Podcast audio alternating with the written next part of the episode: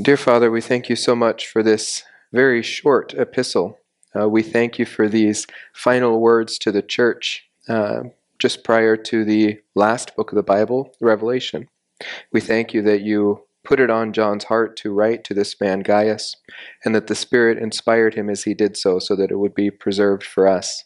We thank you for the preservation of this word. We ask for the uh, Holy Spirit to guide us in our understanding. We ask that we be filled with your Spirit uh, so that we might be in fellowship with you and with the apostles as we study your word.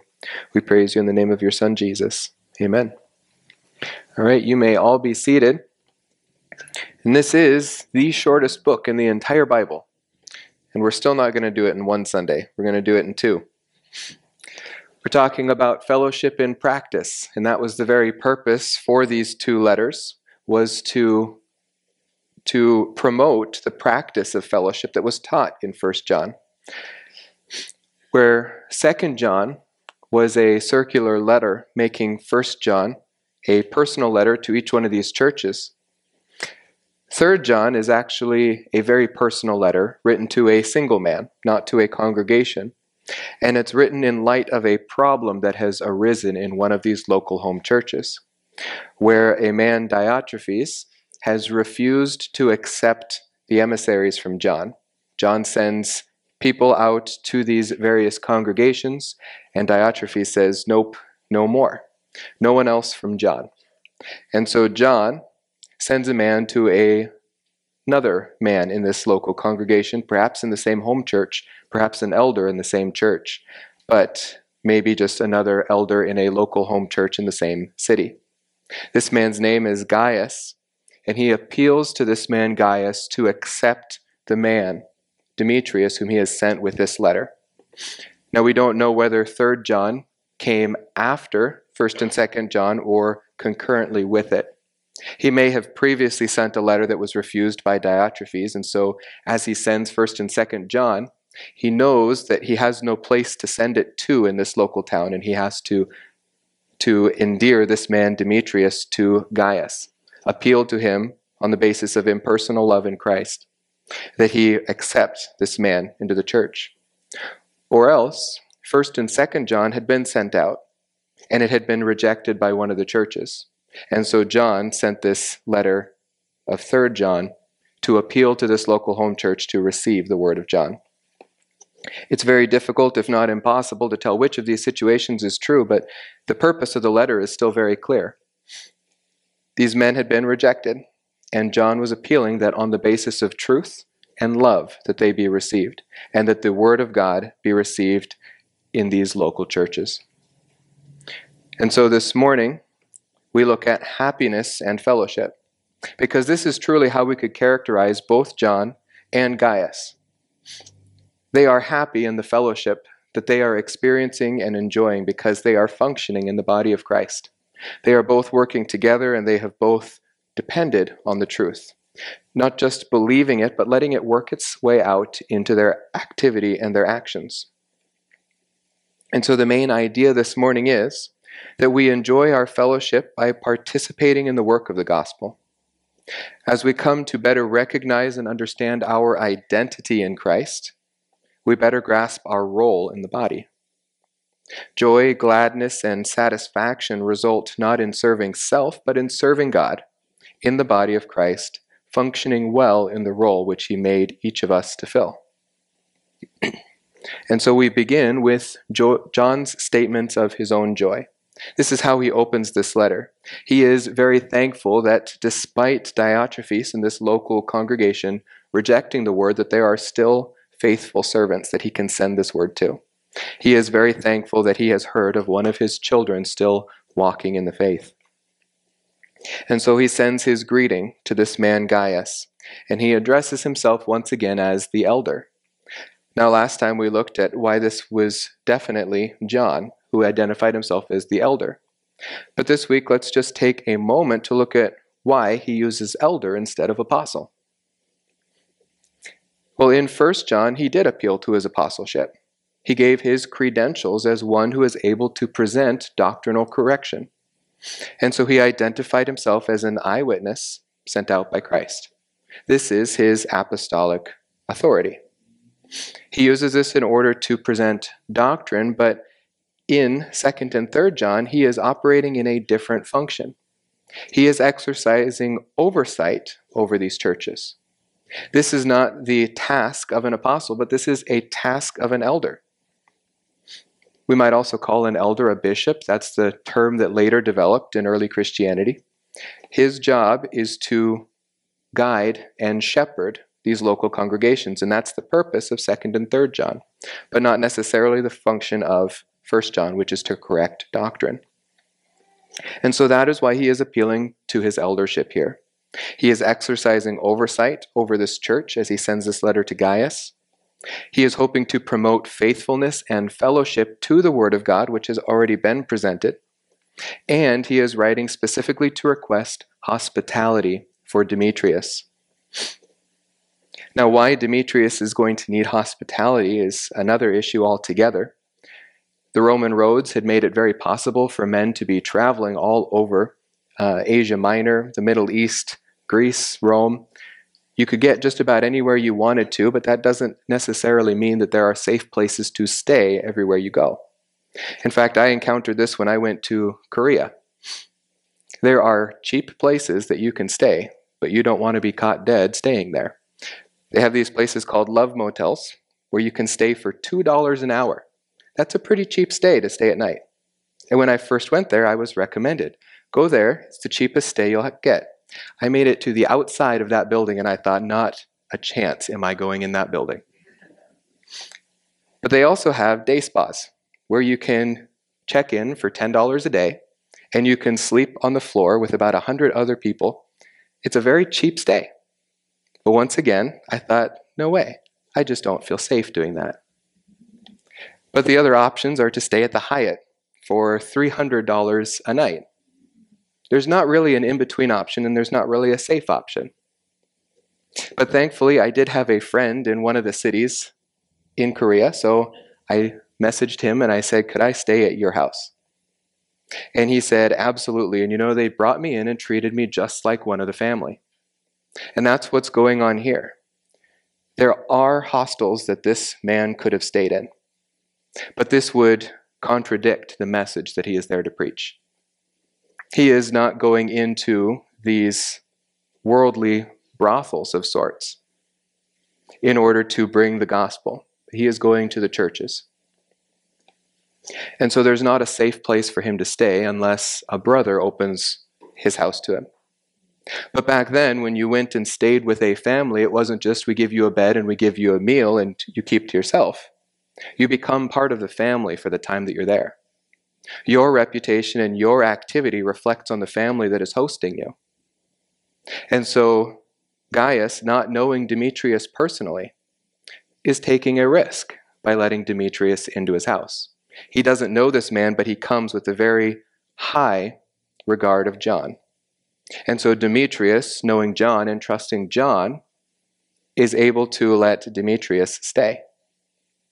And this was very important. As we go through this letter, we see that Gaius is a very faithful believer, and that Gaius would definitely not need the correction from 2nd John not to let false teachers into his house. Gaius was a very faithful believer.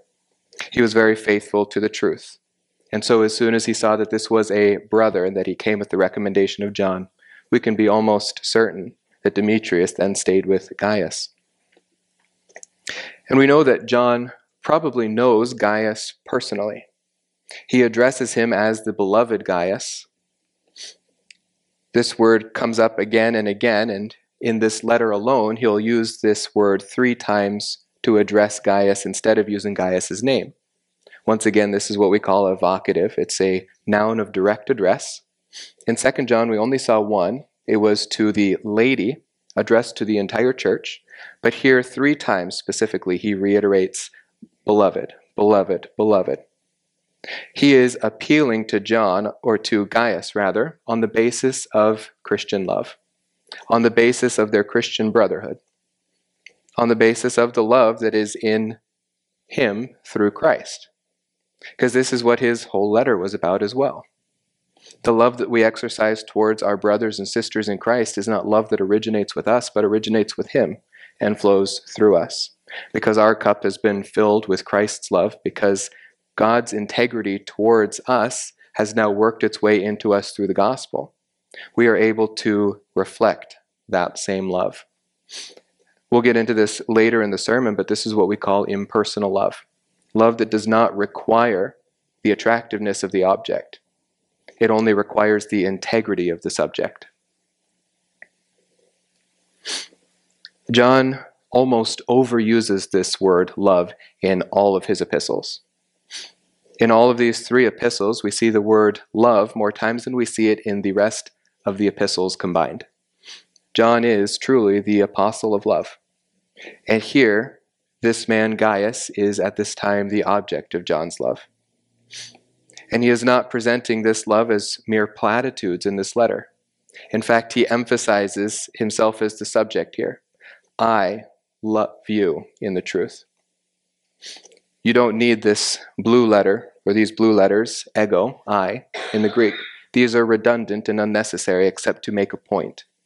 John is stressing that he truly does love this man Gaius, and he loves him in the sphere of truth, in the sphere of Christ and the gospel and the faith that they share. This is their Christian brotherhood. They have moved from impersonal love to personal love, having grown in fellowship with one another somehow. In 1 John 4:11, we see this same concept in John's first epistle. Beloved, if God so loved us, we also ought to love one another. No one has seen God at any time, and if we love one another, God abides in us, and his love is perfected in us. We have never seen God, but we have experienced his impersonal love in the sacrifice of Jesus Christ. It doesn't matter who you are, Jesus has died for you. It doesn't matter whether you have lived a rotten life or an exceptional life by worldly standards. Christ died for you. And you need that in order to live. But here, though this love that we've experienced that we haven't seen, we love this person in response, this Christ who died for us. So, we ought to love one another, even those ones whom we have not seen. And then his love is perfected in us. His love is reflected through us. It reaches its goal in being extended to others. So, who then is this man Gaius, who is so beloved by John? Well, we don't see him in John's Gospel. We don't see him in Revelation. This is the only place where Gaius is mentioned in John's writing.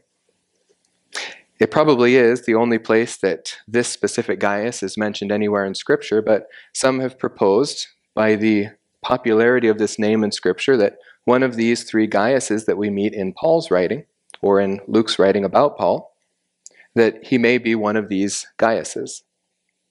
So there was Gaius of Macedonia, who we meet in Acts 19:29 during the raid in Ephesus. He is seized together with Aristarchus, and he is a traveling companion of Paul. Now, sometimes people believe that this may be the Gaius that John is writing to because the riot that we see him in in Acts 19 is in Ephesus, and John was stationed in Ephesus. But John is sending his letters probably to a different home church if he was located in Ephesus.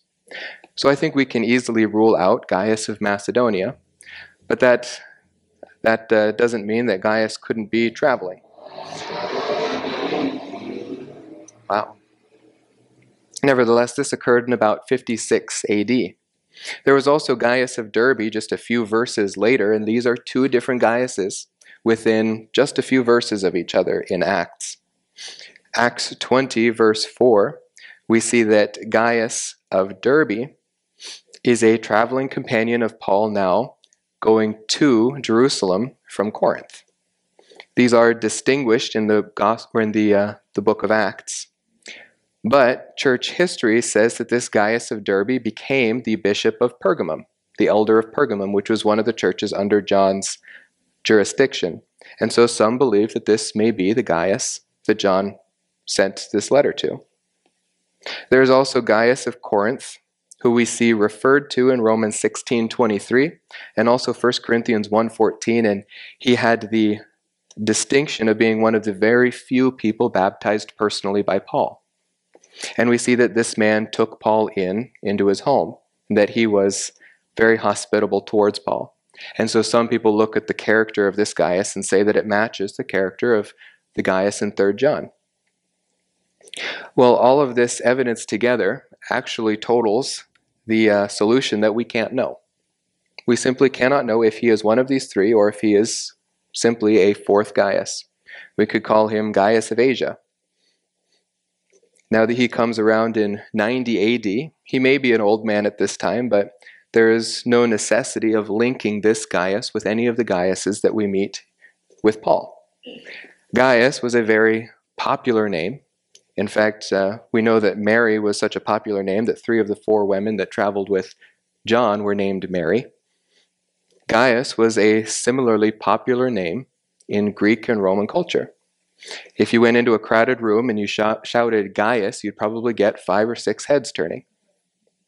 There is simply no reason to assume that these Gaiuses that we meet in Acts are this Gaius.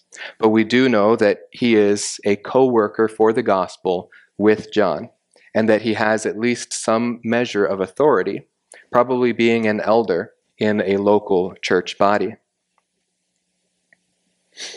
John then wishes some well being towards Gaius. He says to him, Beloved, I pray that in all respects you may prosper and be in good health, just as your soul prospers. Now, this verse has been co opted by the prosperity gospel.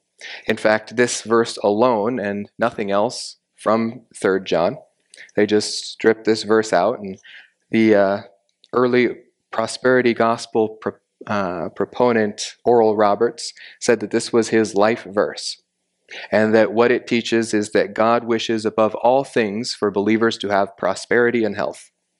And that if you do not have prosperity and health, that you are not walking with the Lord, that the Lord has not blessed you. And we know that that is not true from the rest of Scripture. In fact, this very interpretation of this one verse contradicts everything else that John says in all of his writings. And so we're going to take a moment to look what exactly does this verse mean? John says, I pray, which is simply an idiomatic use that was used both in sacred writings and in secular writings as a well wish. Kind of like the concept of goodbye today, or please. Goodbye means God be with you. It was all um, elided together from early English to now we just have this, this simple phrase, goodbye. Well, we can expect to hear goodbye from rabid atheists as well. They're not literally wishing that God be with us as we go on our way. Now, the reason that we know that John is speaking here of prayer and not just well wishing is because of who John is, the context of his letter, and the comparison that he makes down at the bottom.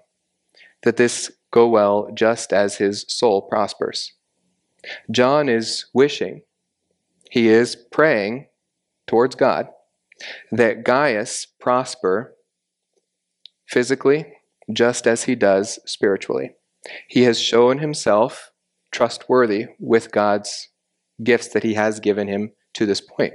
And we have no reason to believe that Gaius was a particularly wealthy man. But the whatever wealth he did have, he served the Lord with. And so God or Gaius is uh, or John is praying for Gaius, that Gaius would have the stability physically to be able to continue serving the Lord as he has been spiritually.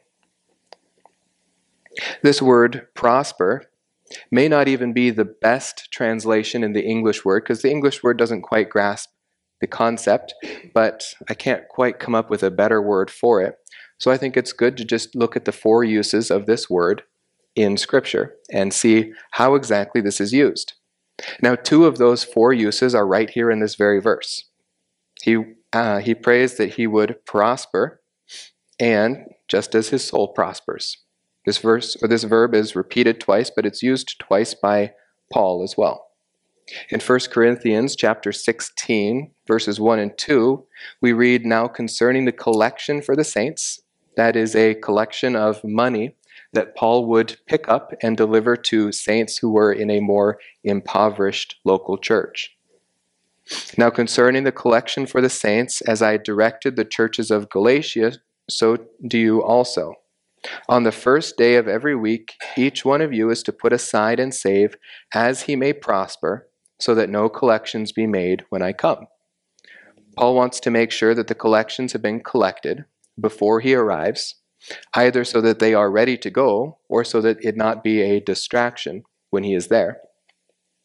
In other words, it is not the main point of the service, but he wants to make sure that these collections are ready to go for these churches of brothers who so desperately need it. But notice how he uses prosper here.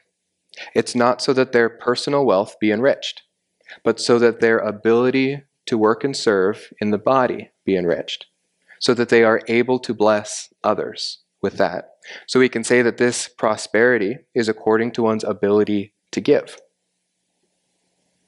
In Romans, the fourth use of this word, we see, For God, whom I serve in my spirit in the preaching of the gospel of his Son, is my witness as to how unceasingly I make mention of you, always in my prayers, making request, if perhaps now at last, by the will of God, I may succeed in coming to you.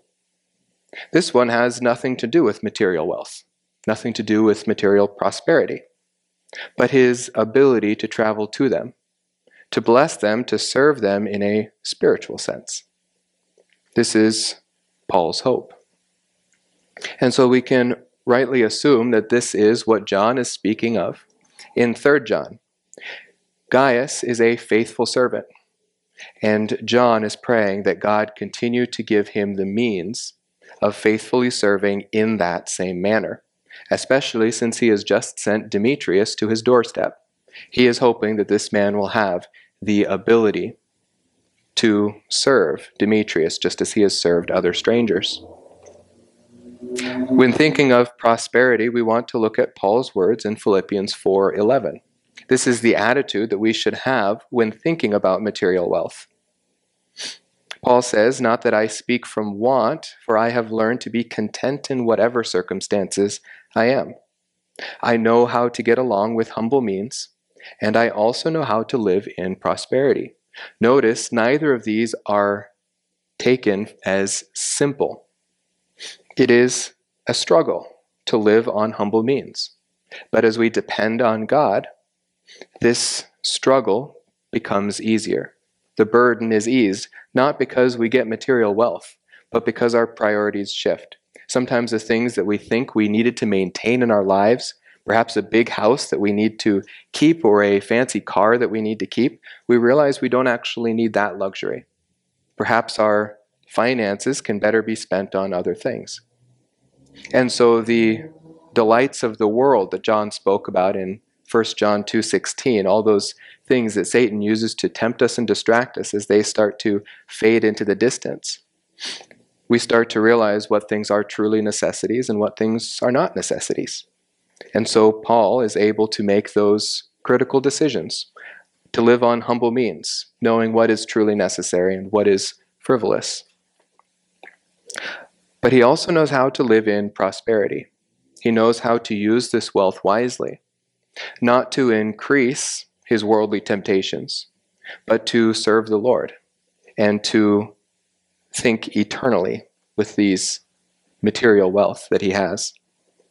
And so he continues in verse 13 In any and every circumstance, I have learned the secret of being filled and going hungry, both of having abundance and suffering need. And what is that secret? That secret is that I can do all things through him who strengthens me. He can live on nothing, and he can live in abundance because Christ is the one who strengthens him. We don't need Christ just when we have nothing, and then we turn to him and say, I don't know how I'm going to make my bills this month. Lord, I need you. But when we get a bonus at work, oh man, we better turn to him and say, Lord, I need you. How do you want me to use this? What is the responsible way to use this? Because all, all material wealth is a gift and a blessing from God. It is His that He has extended to us. and we are to use it for his purposes. Nevertheless, you have done well to share with me in my affliction, Paul writes. Now, the backstory to this is the Philippians had sent him money uh, while he was in prison, and he said that the money that he got from them was above and beyond anything that he needed. As he's sitting in prison with nothing, he said everything that they gave him is extra because he has everything that he needs in Christ. And so when John is praying that Gaius prosper, we can assume that John is here speaking of Gaius's continued ability to serve the Lord because he knows this is what Gaius does with his money. And he also wishes that Gaius be in good health. This is probably physical and mental health for the purpose of being able to serve. This is what Gaius does. He is an elder in this church. His life is about leading these flocks. And as we see, it's also about hosting those who come to him, whether he knows them or not.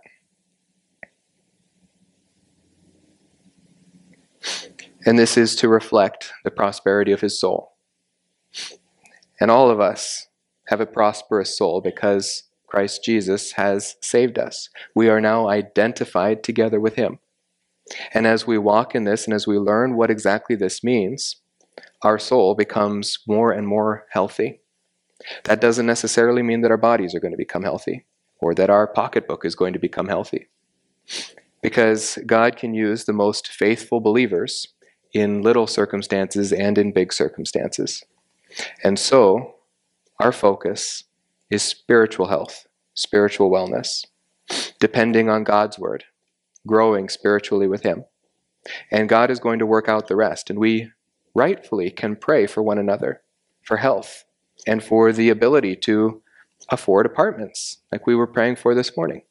These are good things to pray about. But we pray for it on the basis of what Christ has already done in our souls.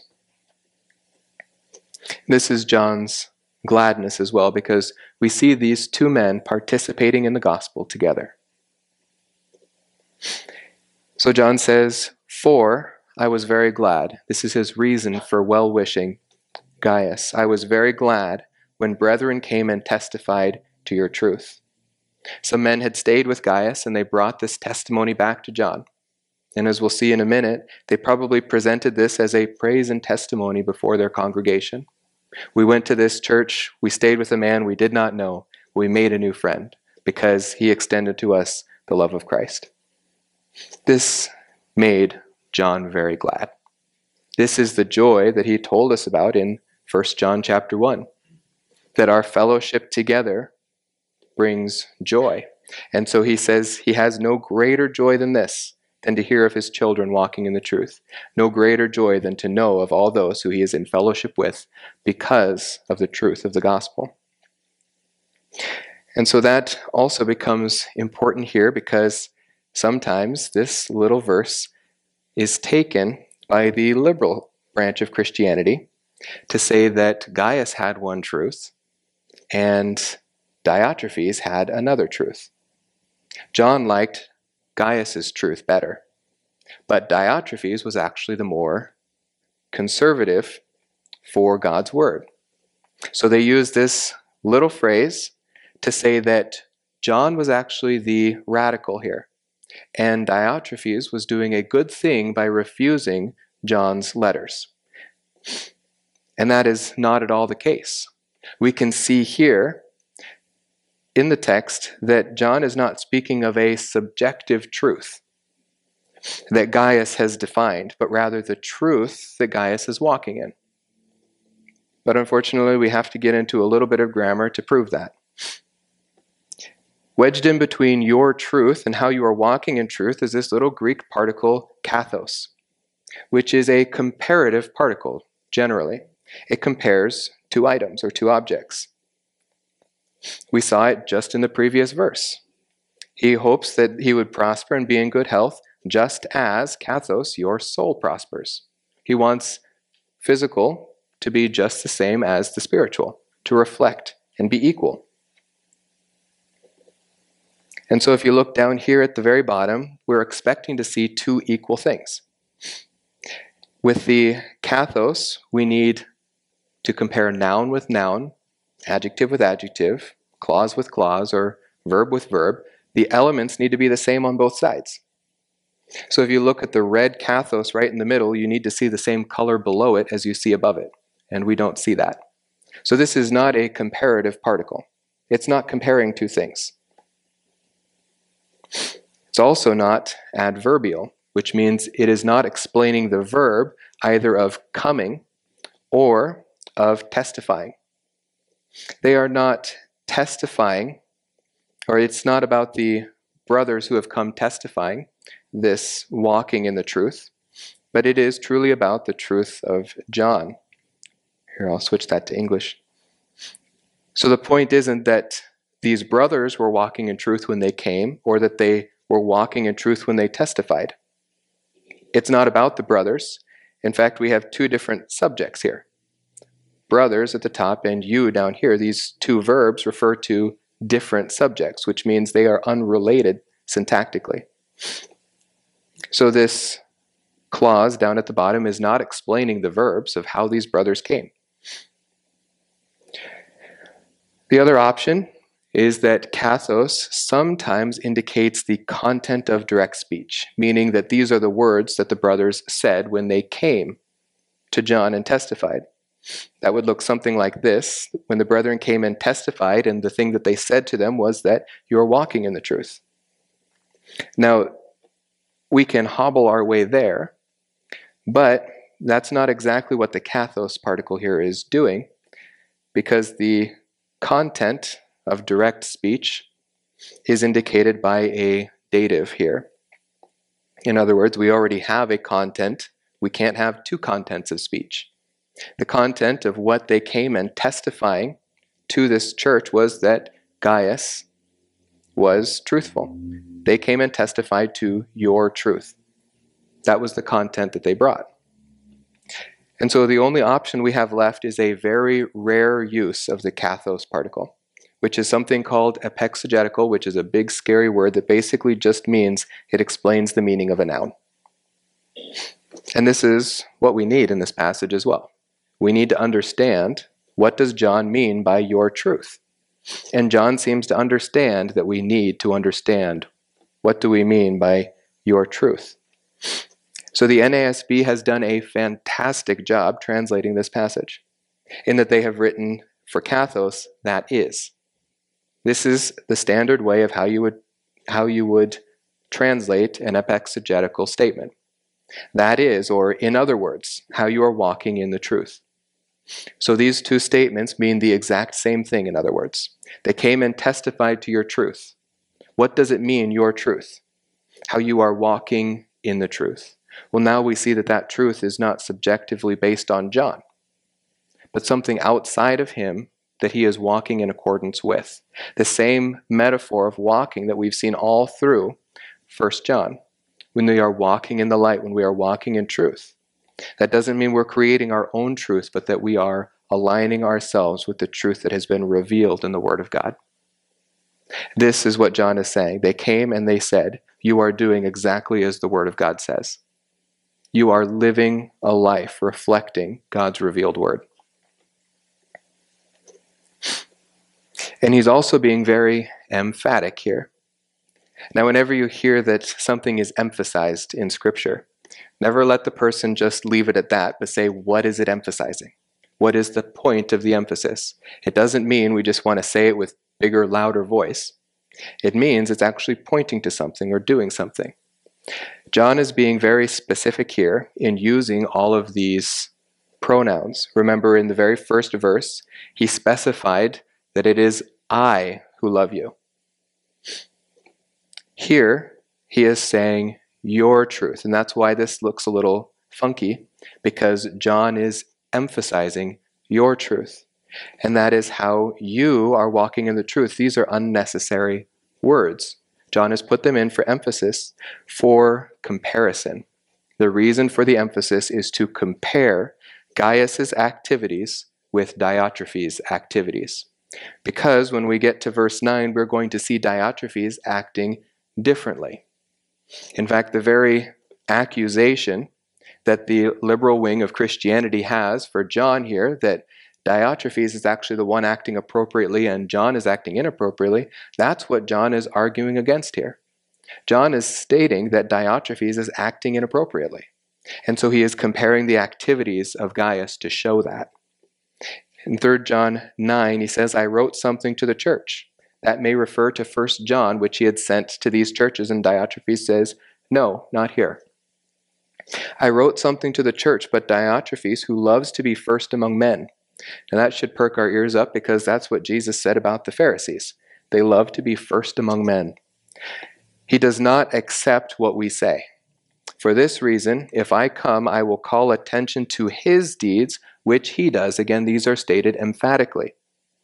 Unjustly accusing us with wicked words and not satisfied with this, he himself. Now, that is a very emphatic statement. He himself does not receive the brethren either. And he forbids those who desire to do so and puts them out of the church. John is building up an argument against Diotrephes. And he is building it up for Gaius by showing Gaius the distinction between his work and Diotrephes' work. Gaius is, is, in, is in accord with the doctrine of the apostles, but Diotrephes is opposed to it. In other words, he went out as if he was from the apostles, but he was not truly from the apostles. Diotrephes is one of those antichrists which John was warning about. He is opposed to the doctrines of the apostles, but he claims authority. And so John says, I have no greater joy than this, to hear of my children walking in the truth. And once again, we have an epexegetical statement, meaning that to hear explains the this. I have no greater joy than hearing of my children walking in the truth. This brings him great joy when he gets these good reports that those believers whom he had ministered to are still walking in the truth despite John's absence. This is the purpose of spiritual growth, the purpose of growing up. Now, John does call these whom he addresses as his children. And this brings just a little bit of debate of whether that means that these are all uh, converts of John or just under his spiritual tutelage. Because Paul, whenever he speaks of his children, he speaks of those whom he has directly converted through the preaching of the gospel. We see this in 1 Corinthians, in Galatians, and in Ephesians, where when he has someone that he has preached to and who has come to believe the gospel, he then calls them his children. I don't believe that it means here that John specifically wants to hear that his converts are sticking with the truth. I think he would be just as happy to hear that someone else's converts are sticking with the truth. And that is consistent with how John uses this term children in his epistles uh, and in his gospel, actually. It is those under his spiritual tutelage. We remember back in 1 John chapter 2 when he spoke of the fathers, the young men, and the children. John here is acting as a father, as a spiritual elder, instructing those who are younger than him. And now, John, being an apostle and the elder over probably this entire Lower Asia uh, peninsula, John doesn't probably have a father that is a human over him, but he is the father over fathers of flocks. In other words, he is a shepherd of shepherds. John is very thankful to hear of his grandchildren and great grandchildren in the faith, still walking, that those whom he is ministering to are ministering to others, and that the gospel is being promoted, and that people are actually heeding it, living by it, walking in it. This brings him joy and happiness because this means they are in fellowship with God and in fellowship with Him. So he has no greater joy than that. This was his goal that our joy be made complete in the preaching of the gospel, in the sharing of what Christ has done for us. And so, here in verses 5 and 6, actually verses 5 through 8, we're going to turn to the goodness of Gaius and see exactly why John believes that Gaius is acting so faithfully. What has he done that is so good and so faithful? Well, primarily, he is reflecting God's impersonal love. Now, this term, in a secular sense, doesn't sound very good, but let me assure you, impersonal love is a fantastic thing. And it is the love of God that brings us into a saving relationship with Him. It is very important and very significant. So, in a moment, we will look at what impersonal love is. But first, we want to see that that is what Gaius is doing. He is exercising impersonal love. John once again says, Beloved, reminding him of the Christian fellowship that they share. says, You are acting faithfully in whatever you accomplish for the brethren, and especially when they are strangers. Now, this acting faithfully uh, this is actually not an adverb, faithfully. It's an adjective, which probably means it is sitting in as the object of the verb doing. He is doing faithful things. Why do I say this? Because often today we are told, doesn't matter what you do as long as you do it faithfully. Doesn't matter what you believe as long as you believe it with all of your heart. This is not what John is saying. He is not just a passionate man he is doing things that are in accordance with the faith that was handed down once and for all to the saints. The point is not that Gaius is doing the things that he is doing faithfully, but that the things he is doing are consistent with his faith in the gospel. And so, we might say that Gaius is doing faith things. The actions that have been reported to John are consistent with the requirements the commandments of John's epistle and of the canon of Scripture. And now we see that it is not just sometimes or not just some things, but whatever, meaning, in another sense, everything. This has the idea of repeated action. Gaius is consistent and continual in his good deeds towards the brothers. And of course, this is for the brethren. And we've looked at this multiple times through 1 John that when he says brethren, he is speaking of Christian fellowship. In order to be a brother with a believer, you have to be born of God. This is what brings you into the family of God. And so he is acting in accordance with what John said right in the middle of his epistle. But whoever has the world's goods, that is the bios, the things that serve for physical health and physical prosperity. Those things we saw just a few verses before that John is praying that Gaius would receive from God. Whoever has the world's good and sees his brother in need and closes his heart against him, how does the love of God abide in him? How do we see the love of God working in this man if it's not working its way out to other believers?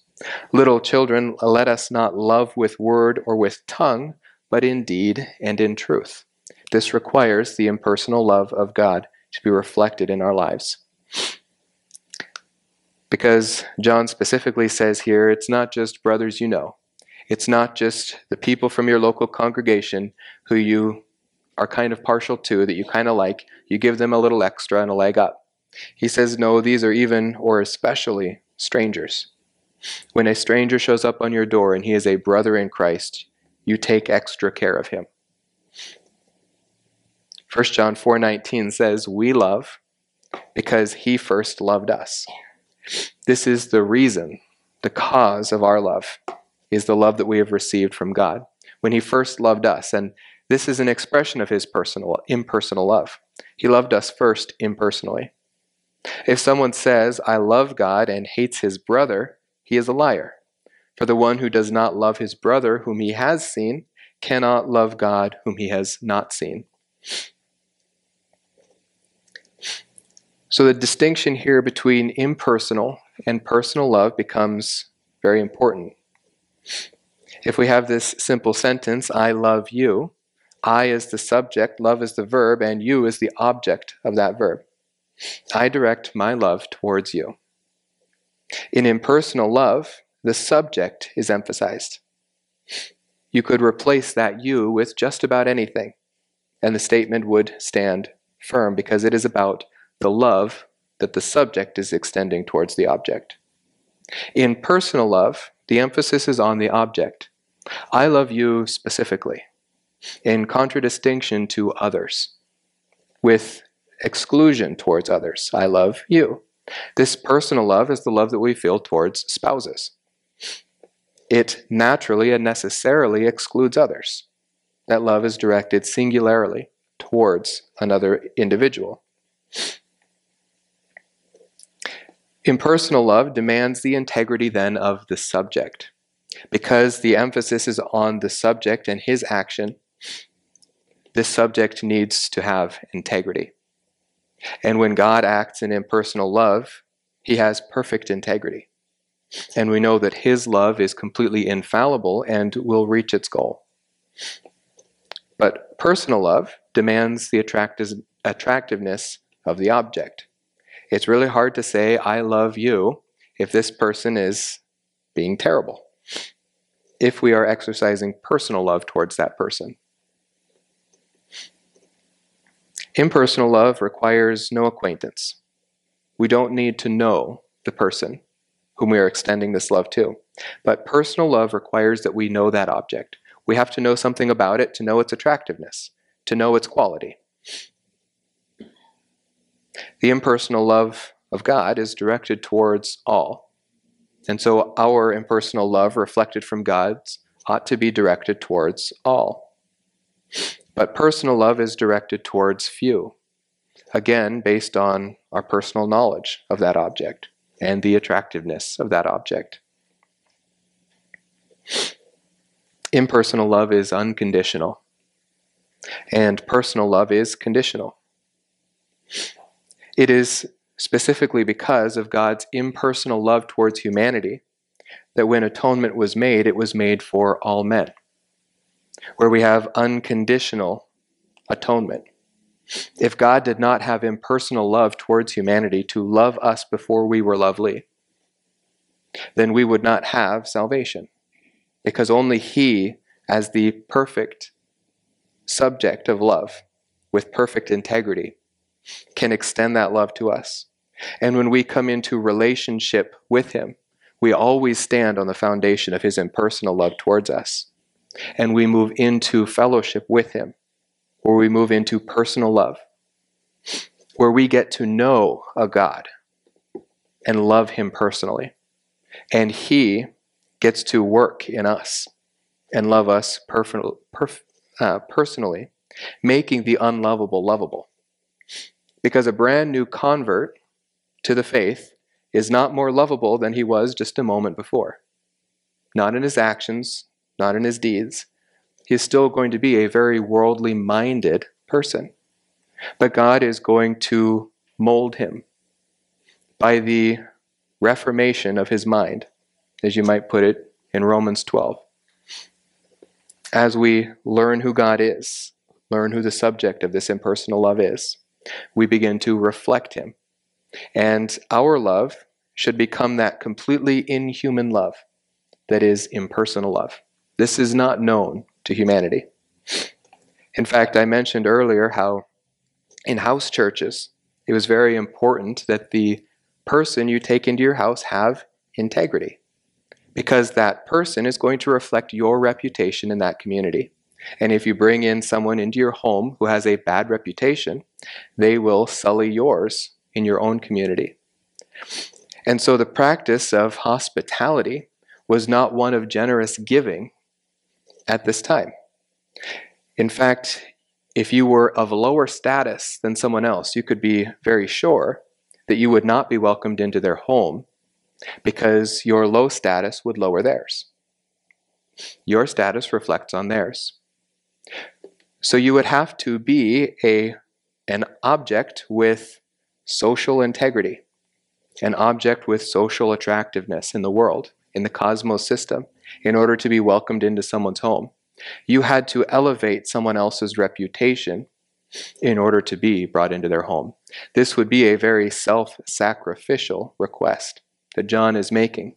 That without knowing this person and without knowing his status, that Gaius welcomed him into his home. Surely, if John had shown up on his doorstep and said, Let me stay here for a few nights, Gaius would have been not just willing, but pleased, because John's status, status in the social world of the church was elevated.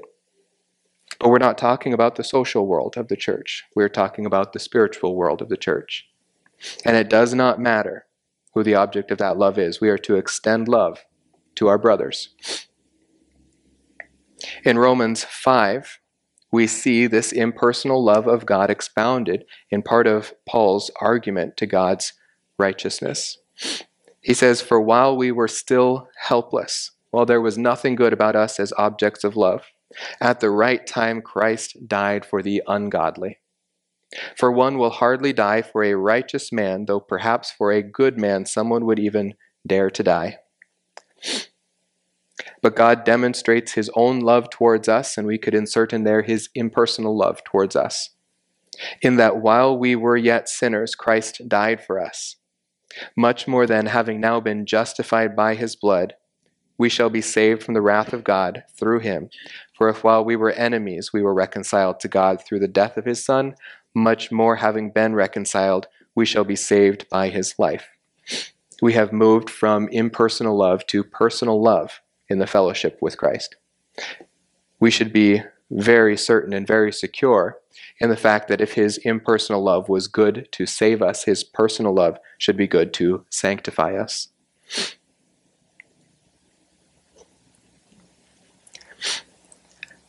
Now, very quickly here, we'll see who came and informed John of Gaius's faithfulness. In the first part of verse 6, John simply says, they have testified to your love before the church. When he says they, the closest antecedent is going back to those strangers whom Gaius has welcomed into the church. Though Gaius may have entertained men that he knew, the testimony that stood out to John was those who he knew to be strangers to Gaius, who had stayed in Gaius's home. They came and they testified before the church, specifically of his love. They testified of his truth and they testified of his love. Neither of these find their source in Gaius. Both of them find their source in God and are reflected through Gaius. And he testified before the church. Now, John kind of made up a word here uh, for before the church, and this probably is to draw emphasis to this concept. This the first two letters on this N is just like the English word in, and this enopion then becomes in the presence of. So we are drawn into a physical world here, physically in the presence of the assembly, which is translated the church in 3 John 6. Now, this is the only book in all of John's writing that uses the church, this word in Greek, ecclesia, to refer to the body of Christ. And so, being a rare word used by John, it probably has a more specific meaning, not a technical meaning of just the church body in general, but the physical assembly of these church believers. This testimony to Gaius's faithfulness came during an assembly of the local body of the church, in which John heard that this man Gaius was faithful. And so we think perhaps John may not have even known this Gaius, but he is sending this letter to him, showing the impersonal love that he himself has towards Gaius, hoping that he will extend that impersonal love to Diotri- or to uh, Demetrius, because his connection in that city has cut him off. Diotrephes is no longer walking with the truth. And so John is paving a new inroad and he has heard witness by strangers to Gaius that Gaius is a faithful believer. And so John is hoping and praying that Gaius will welcome his emissary. And so John, now I believe, feels comfortable to extend an imperative or a command to Gaius. They have testified to your love before the church, before the church you will do well to send them on their way. Now, this is a Greek idiom, you will do well, that they use to say please. Please send them on their way, is what he is saying. It's not in imperative form, but this is very common in John's writing. He very, very rarely gives a direct command, but always mitigated commands. He is expressing to Gaius that the good thing to do would be to send them on their way in a manner worthy of God. Now, this send them on their way doesn't mean kick them out, but it literally means to send them forth, even to escort them or to accompany them, either personally with your material wealth or else with an escort that you have provided. In other words, protect them not just when they are in your home, but as they are leaving as well. This verb connotes aid. He says to aid them on their way, to give them help, specifically in a manner worthy of God. And what does that mean? Does that mean treat them as if they are God in your home? Or treat them as part of the family of God, just as John had said in his first epistle? If you claim to love God, but you do not love your brothers, how does the love of God truly abide in you? In Colossians 1 9, we see this phrase again. Says, For this reason also, since the day we heard of it, we have not ceased to pray for you and to ask that you will be filled with the knowledge of His will in all spiritual wisdom and understanding, in other words, spiritual maturity and growth, so that you will walk in a manner worthy of the Lord. Walk in a manner worthy of the revelation of Scripture, revealing God, to please Him in all respects, bearing fruit in every good work, and increasing in the knowledge of God, strengthened with all power according to His glorious might, for the attaining of all steadfastness and patience, joyously giving thanks to the Father, who has qualified us to share in the inheritance of the saints and in light. This is probably what John means here when he says, in a manner worthy of God. It is our integrity reflecting God's, finding its source in God and not in self. God is our strength, and our work reflects this when we walk by the Spirit. And so he is saying to do this in a manner worthy of God. In other words, depending on God's power so that both Gaius and those brothers are operating in this sphere of God, worthy of the call and the command. Finally, then, we have the prerogative of participation that John extends to Gaius. He has given him a mitigated command at this point, but he is about to tell him that this is not just good for him, but this is truly what is necessary. He says, For they went out for the sake of the name, accepting nothing from the Gentiles. Now, this four gives us the grounds that John is supposed to, or that Gaius is supposed to help these men on. It explains that they went out for the sake of the name. Now, this is different than the antichrists and their reason for going out. In 1 John 2:19, those men we were warned about, it says they went out from us but they were not really of us. They went out preaching a gospel contrary to the apostles' gospel. But this man, man has come preaching in the name of Christ. In 2 John 10, John warned, If anyone comes to you and does not bring this teaching, and in verse 9 we saw that that is the teaching of Christ, probably both about Christ and which Christ first brought, they do not receive him into your house, and do not give him a greeting. For the one who gives him a greeting participates in his evil deeds. The same thing is true on the other side of the coin. When you participate in the ministry of those who are preaching the gospel, you are participating in the work of God. And so, just as we are to refuse participation in the preaching of the false gospel, we are to accept participation in the preaching of the gospel. And so we see that they went out for the sake of the name. Now, this is interesting because 3rd John is also the only book in the New Testament which does not mention Jesus by name, much like Esther in the Old Testament that does not mention God. But we know that this is about Jesus Christ because this was an early uh, Christian euphemism for Christ, the name. First time we see it like this is back in Acts chapter 5, where in Jerusalem, these apostles were first preaching the gospel of Jesus Christ, and John was a part of this crowd. And so, as they were preaching Jesus Christ soon after his crucifixion and resurrection, the Sanhedrin didn't like this very much, and they gathered together and tried to figure out what they should do with these apostles. And so they, the Sanhedrin, took his, Gamaliel's, advice, and after calling the apostles in, they flogged them and ordered them not to speak in the name of Jesus. And then they released them. And so they went on their way from the presence of the council, rejoicing that they had been considered worthy to suffer shame for his name. And every day in the temple and from house to house, they kept right on teaching and preaching Jesus as the Christ. This is the name that John is saying that these men are going out to preach.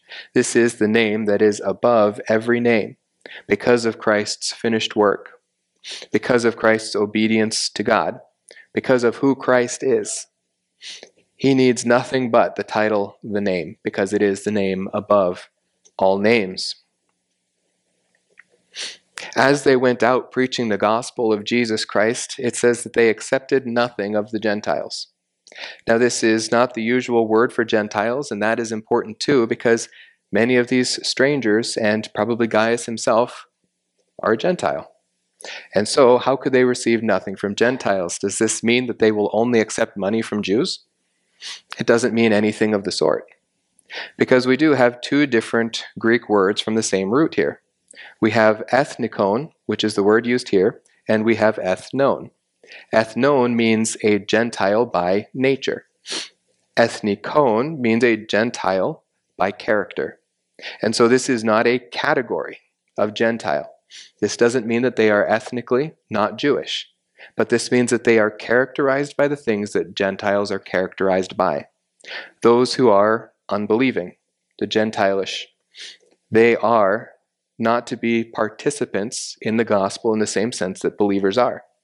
And this is kind of the sad state of the church uh, in these days and in other days, where believers are very reluctant to share their material wealth. But sometimes Gentiles are much more willing. Now, we have a different basis for sharing. Gentiles will do it in order to favor or find favor in the gods or in karma or in whatever. They want to be a good person, and so they give money and they donate to these charities and to those charities. And sometimes those charities happen to be Christian charities, and sometimes those Christian charities are surprised to find that more unbelievers donate to their charities than believers do. And so, significantly here, these are refusing to accept any wealth from unbelievers. God's work is going to be done on God's means. We're going to see this again in a few weeks when we look at Abraham and Melchizedek, where Abraham refused the bounty of Sodom, but instead worshiped God and God alone and was blessed by the priest Melchizedek. This is the same idea. We are beholden to no one but God. And God blesses. And as God blesses and gives opportunity, we extend that impersonal love in the body of Christ, and we are self sufficient in God. This concept of Gentiles in the flesh we see in Ephesians 2:11, something that believers are told that they formerly were, but that they no longer are. Therefore remember that formerly you, the Gentiles in the flesh, were at that time separate from Christ, excluded from the commonwealth of Israel, and strangers to the covenants of promise having no hope and without God in the world. But now, in Christ Jesus, you who were formerly far off have been brought near by the blood of Christ.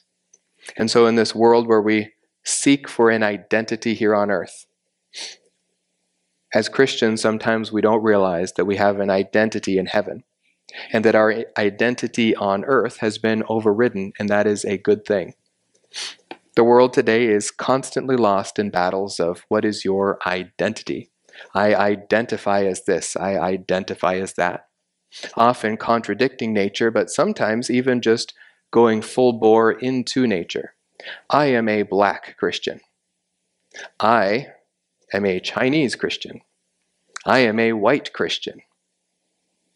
These are ridiculous identifications. I am a Christian. I am saved by the blood of Jesus Christ. I am brought near even to the covenants of a people that is not me, that is Israel. God has brought us near to Him and He has given us a new identity, and that identity is in Him. We need no further distinction. If He is our identity, we need nothing else. He is all sufficient. And so, in verse 8, John says, Therefore, we ought to support such men, so that we may be fellow workers with the truth.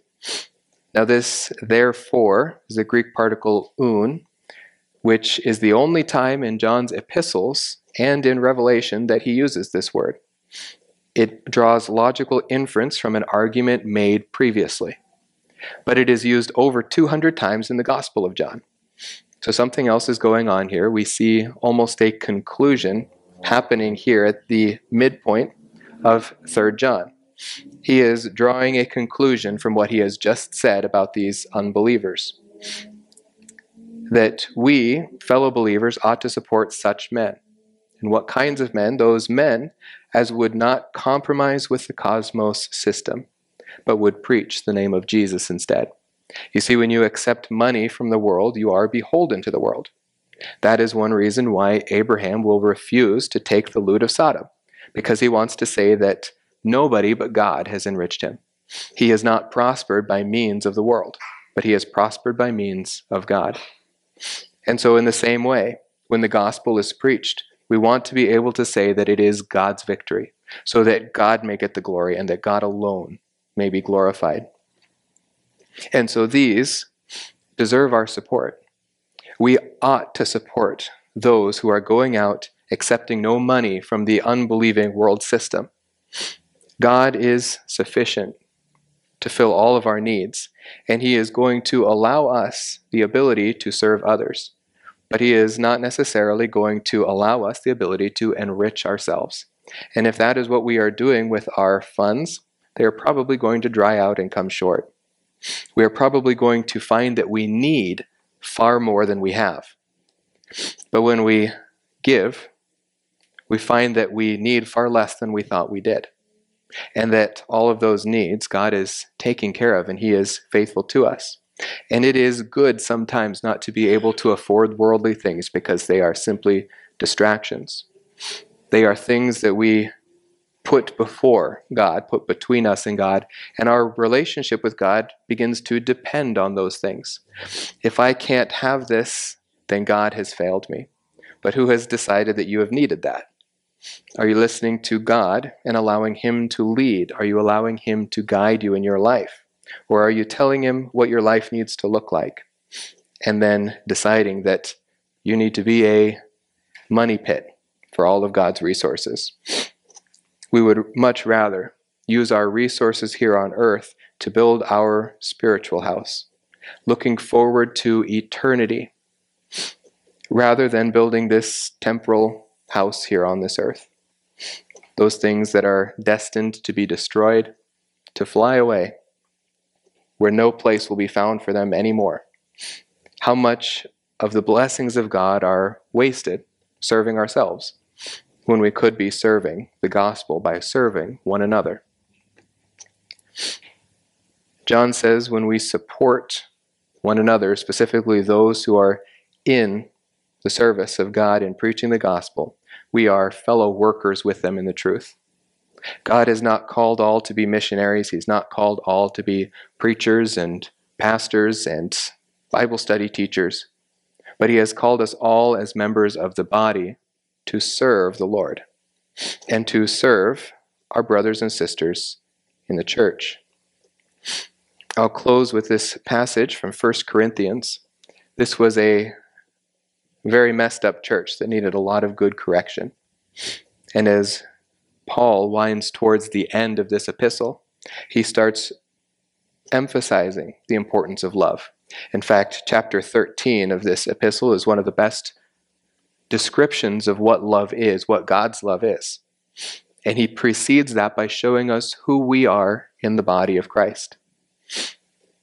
He says, But now God has placed the members, that is us, each one of them in the body, just as he desired. Where you are in the body is where God has placed you, so that you would have a role to fill there. If they were all one member, where would the body be? But now there are many members, but one body. Imagine that. Imagine if our church had all one kind of Christian with one role to fill. If all 30 plus of us were the pastor, this would be chaos. It wouldn't work. None of us would get very far in our spiritual growth. The eye cannot say to the hand, I have no need of you, or again the head to the feet, I have no need of you. Imagine if I were to tell all of you that really only my job matters here and none of you are necessary. I would have an empty church next Sunday and my role would be useless. I would be preaching to thin air. Each one of you is important, not just as the object of receiving preaching, but serving in the body of Christ. In fact, some of you, many of you, serve far more important roles than I do here. There are many things to be done in the body of Christ. It is not just one, it is not just preaching the gospel. And so all of these are important. On the contrary, he says, it is much truer that the members of the body which seem to be weaker are necessary. And those members of the body which we deem less honorable, on those we bestow more abundant honor, and our less presentable members become much more presentable. Now, my dad has diabetes, and unfortunately, he also got frostbite, and his feet were also already pretty messed up. So he lost two toes. And the first comment he made after recovering was, I had no idea how necessary that big toe is. First couple of times he tried to walk around, he fell flat on his face. It is a seemingly insignificant piece of the body, but it supports the structure above. It is very necessary. And you know, some Christians serve the role as the toe in the body. And there is no less glory in this than serving as the eye or the ear or the hand. Every bit is important, and all the glory goes to God. Whereas our more presentable members have no need of it. But God has so composed the body, giving more abundant honor to, the, to that member which lacked, so that there may be no division in the body but that the members may have the same care for one another. And if one member suffers, all the members suffer with it. If one member is honored, all the members rejoice with it. Now you are Christ's body and individually members of it. Our main idea this morning was we enjoy our fellowship by participating in the work of the gospel. And that doesn't mean just preaching the gospel but in serving the church which preaches the gospel. As we come to better recognize and understand our identity in Christ, the objects of personal love, now identified with Him and able to be conduits of God's impersonal love, we better grasp our role in the body. Joy, gladness, and satisfaction, just as we saw John sharing with Gaius. These are the results not of serving self, but of serving God and the body of Christ functioning well in the role which He made each of us to fill. Let's pray. Dear Father, we thank you so much for the wonderful gift of your word. We thank you for the gift of fellowship and service in the body of Christ. We thank you that you have prepared these works already ahead of time, that you have blessed us all with spiritual gifts and the ability to serve. And we praise you that all of these will be rewarded at the judgment seat of Christ. We pray that we would bring honor and glory to your name, and that we would preach your word faithfully, that we would faithfully walk in your word, and that all those who encounter us as a local body of believers would feel the impersonal love of Christ extended outward towards them. We praise you in the name of your Son, Jesus. Amen.